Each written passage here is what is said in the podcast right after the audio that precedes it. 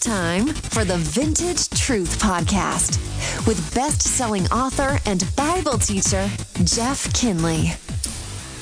Okay, it's a Friday, and uh, I'm excited to be with you today. You know, it, there's lots of things that are going on in the world right now, and you know, things that are the the world is so volatile, so unstable right now, and it just gives us such a sense of concrete comfort to know that God's in charge and He's got everything under control.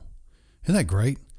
and you know, that's one of the reasons why I do my ministry is to help equip Christians to have a higher view of God.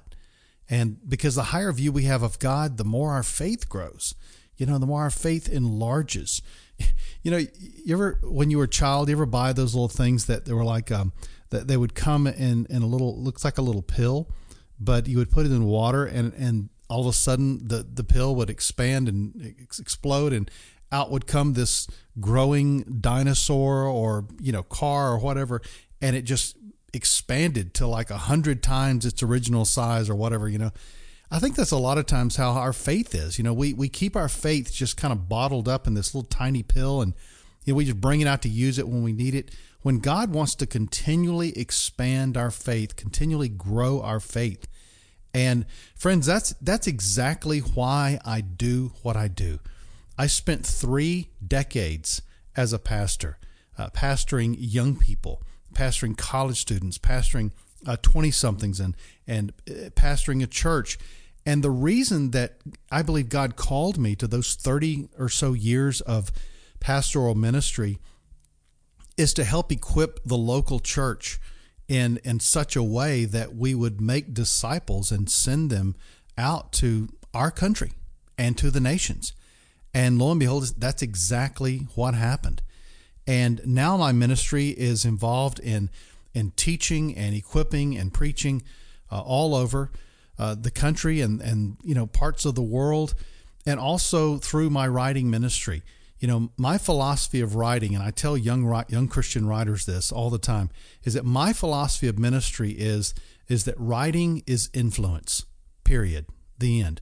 Writing is not primarily a means uh, to make money or to obviously spread my name around or to become famous or anything stupid like that. It's it's all about influence. It's all about taking the truth of the Word of God and getting it into your life, into your heart, so it enhances and enriches and encourages your life. I could care less if you remember my name. That's not important.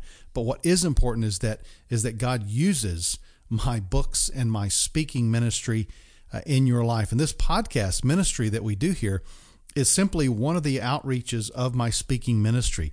It enables me to sit here and to produce these podcasts to to go into your life and hopefully to be a, a source of growth for you and, and like those little sponge pills, you know, so that your faith can continually grow. Because my faith is continually growing. God is continually challenging me in various areas of my life.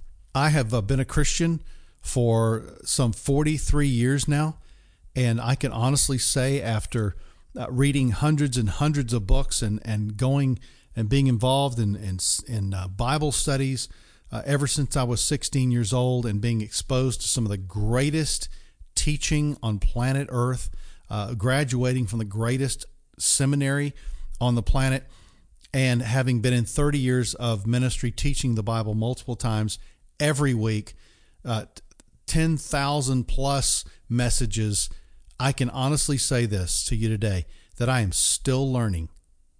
I am still growing. I am still expanding in my faith and my ability to trust God in my life. And that is something that I know will never end to the day that I, are, I am either raptured by Christ or I, I meet him through death. I will continually to grow, continually grow and continually understand more of how great and how awesome he really is. And, and that's really why I do the ministry that I do. It's very important to me uh, that that you have the same kind of experience as well. So that's why I do this. And uh, thank you so much for your encouragement that many of you have said, hey, I, I never miss an episode. I can't wait for the next thing that's going to come. And uh, that encourages me a lot and gives me uh, fuel for the fire. So, having said that, um, I want to talk today about what it means to be a woke Christian. You know, that's kind of this little buzzword that people are using. I'm woke. I'm woke, man. He's woke. She's woke. What in the world does that mean? well, I think culturally speaking, it, it just simply refers to the fact this person is tuned in. I mean, they are really, you know, they're they're living, you know, right in the moment, and they're and they're you know sensitive to what's going on. They're aware of what's happening in the world today and in their world, and they're and they're doing something about it, you know, socially or or for their attitude. You know, they're combating, you know, these ills and these things in our society. I'm a woke person. Well, fine. But what does it mean to be a woke Christian? Okay. Uh, I wrote an entire book called Wake the Bride.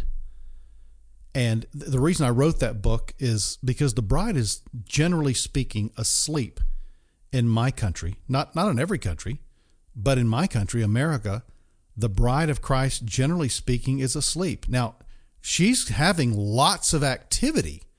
Okay? She's she goes to church and she sees the smoke and the lights and the dim, you know, the dim lights go down and and the stage lights go up and the performance happens and then, you know, some trendy guy gets up to try to crack a joke and be cool and you know, he he opens the Bible while he's drinking his coffee and he's all hip and stuff, you know.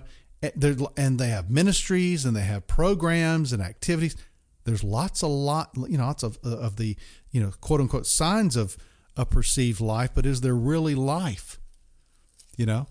I mean, Jesus said to the to the church at Sardis in Revelation chapter 3, he said, I know your deeds, and you have a name that says you're alive. Maybe their their church was called like Living Waters Church or or Church Alive or something like that. He says, You have a name that you're alive. Jesus says, But you're dead. You're dead. You're a dead church.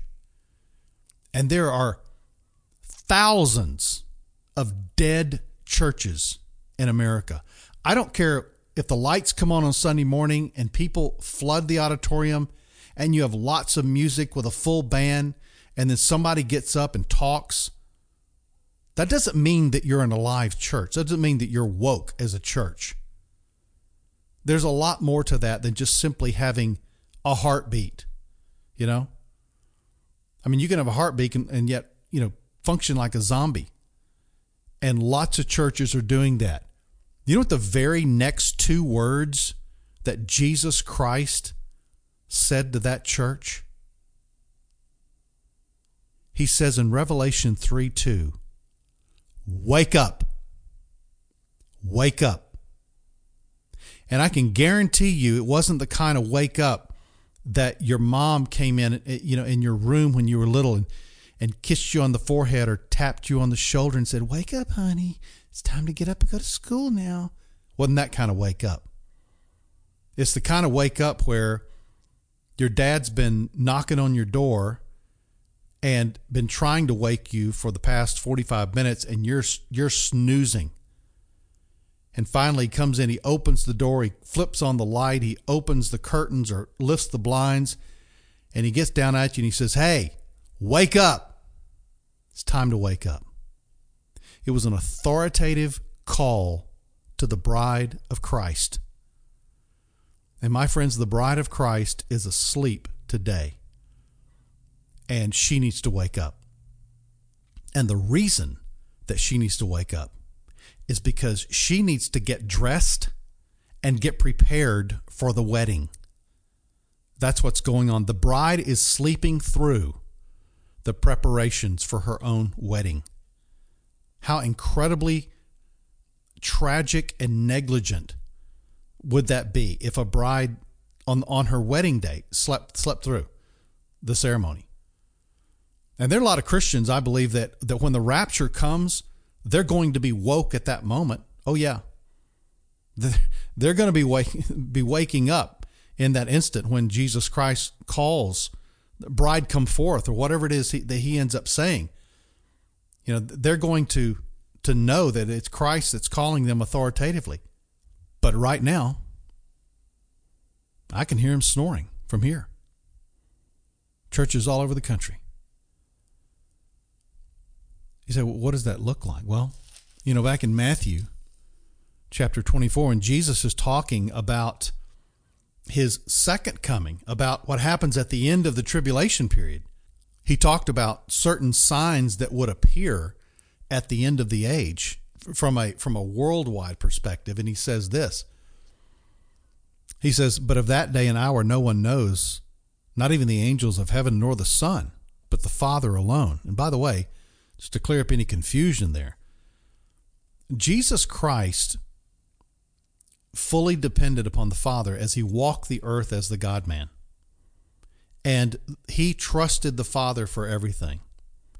And so he he voluntarily chose to lay aside some of his heavenly privileges in order to fulfill his role as the Son of Man. I, and, and in that moment, the Son did not know because he was waiting for the Father to tell him because there was a voluntary submission there during his role on earth. I guarantee you, right now in heaven, Jesus knows exactly when he's coming back, okay? So don't get all weirded out about that. Anyway, the next verse he says, For the coming of the Son of Man will be just like the days of Noah. I wrote a whole book on that, by the way. Ironically enough, called As It Was in the Days of Noah. Became a number one bestseller, the number one best selling prophecy book in America. And that's what got me on Fox and Friends and the Glenn Beck Show and the Ben Shapiro Show and hundreds of radio and television shows. And the book is still impacting lives today as it was in the days of Noah. Watch this, though. Jesus says, For as in those days which were before the flood, they were eating and drinking, and they were marrying and giving in marriage until the day that Noah entered the ark. And they did not understand until the flood came and took them all away. So shall the coming of the Son of Man be. Now, watch this. Jesus is not talking about Christians in that verse, okay? I, I know that. He's talking about the days of Noah. When we actually go back to the days of Noah, ironically, when you when you see how the Bible kind of interprets itself, and you take the characteristics of the days of Noah that we see back in Genesis 6, and then you look at Revelation and First Timothy, Second Timothy, and Second Thessalonians, and you see what the Bible says about the end times generation, you see this incredible parallel, you know, between those two generations. And where we are now, we're in between those, but we're right at the end of becoming that generation again, that revelation generation. And no one knows exactly how long we have before the events of Revelation happen, but I believe we won't be here as a church. I believe we're going to be raptured prior to that. But he says that they're just going to be going about their everyday activities eating, drinking, getting married, giving people away in marriage, that kind of stuff. What's he saying? He's just saying they're clueless. They're, they're not woke to the truth of what's going on. And I see the church today exactly like that. You know what? And you know, believers in Jesus, you know, we're not unique in that, okay? Believers in Christ, I just read to you the church at Sardis in Revelation chapter 3, they were asleep. Jesus said they were so asleep they looked dead. But even in Jesus' day, we see this happening as well. In fact, uh, in Luke chapter 24, I don't know if you remember the story, but this is after the resurrection of of Jesus. And uh, in Revelation, uh, excuse me, in, in uh, Luke 24, it says, uh, Behold, two of, of the disciples were going that very day uh, to a village named Emmaus, which was about seven miles from Jerusalem. And they were talking with each other about all the things that had taken place in Jerusalem. You know, it's like, oh man, this has been an incredible time, right? And it came about that as they were conversing and discussing, Jesus himself, this is resurrection Jesus, approached them and began traveling with them. But their eyes were prevented from recognizing them, recognizing him, rather. So they, he supernaturally veiled their eyes to keep them from knowing who he was. And he said to them, What are these words that you're exchanging with one another? And, and they stood still, looking sad. And one of them, named Cleopas, answered and said to Jesus, Are you the only person in Jerusalem that's unaware of the things that have happened here in these days? And Jesus said to him, What things? And they said to him, The things about Jesus of Nazareth, who was a prophet, mighty in deed and word, and in sight of God and all the people, and how the chief priests and our rulers delivered him up to the sentence of death, and they crucified him. But we were hoping that it was he who was going to restore, or excuse me, to redeem Israel. Indeed, besides all these things, it's the third day since these things have happened. But also, some of the women among us amazed us when they were at the tomb early in the morning and did not find his body. And they came saying that they had also seen a vision of angels who had said that he was alive. Some of those who were with us went to the tomb and found it just as the women had also said, but we didn't see any Jesus there. Him they did not see. So, how does Jesus respond to these guys that are talking about him? You know, that they're discussing Christ with other people. You know, they're a part of this band of believers. They're meeting together, obviously. They're being with other believers. What does Christ, what does he say? Guys, isn't this awesome? I just want to thank you for just coming together in my name and talking about me and, and, uh, you know, that, you know, respecting these women that have, you know, brought this report to you. What, what does Jesus say? You might be surprised. He says in verse 25, He said to them, O foolish men, and slow of heart to believe. Whoa! Christ rebukes them. But what specifically does he rebuke them for? He says, You are slow to believe in all that the prophets have spoken. Jesus Christ directly rebukes them for not believing in the prophecies that related to their time and to his first coming. He goes on, he says, Was it not necessary for the Christ to suffer these things and enter into his glory? And beginning with Moses and all the prophets, he explained to them the things concerning himself and all the scriptures. Wow. And then it says later on, their eyes were open, they recognized him, and then he vanished from their sight. It says, Were not our hearts burning within us while he was speaking to us on the road, while he was explaining the scripture, the scriptures to us? But they got woke then, didn't they? You know what wakes up a sleeping bride? When the truth about Jesus as it relates to their life now is explained to them. When someone opens up the Bible and explains the Bible to you in a plain language, you get woke.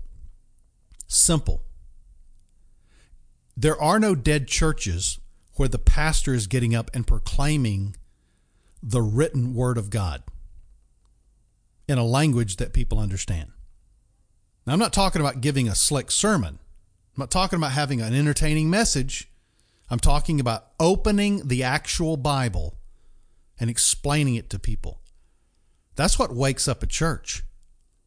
And in this context, Jesus didn't rebuke them that they didn't know about the Bible. He rebuked them that they didn't know how the Bible related to their time, how specifically prophecy related to their time. The prophecies about who? About Jesus.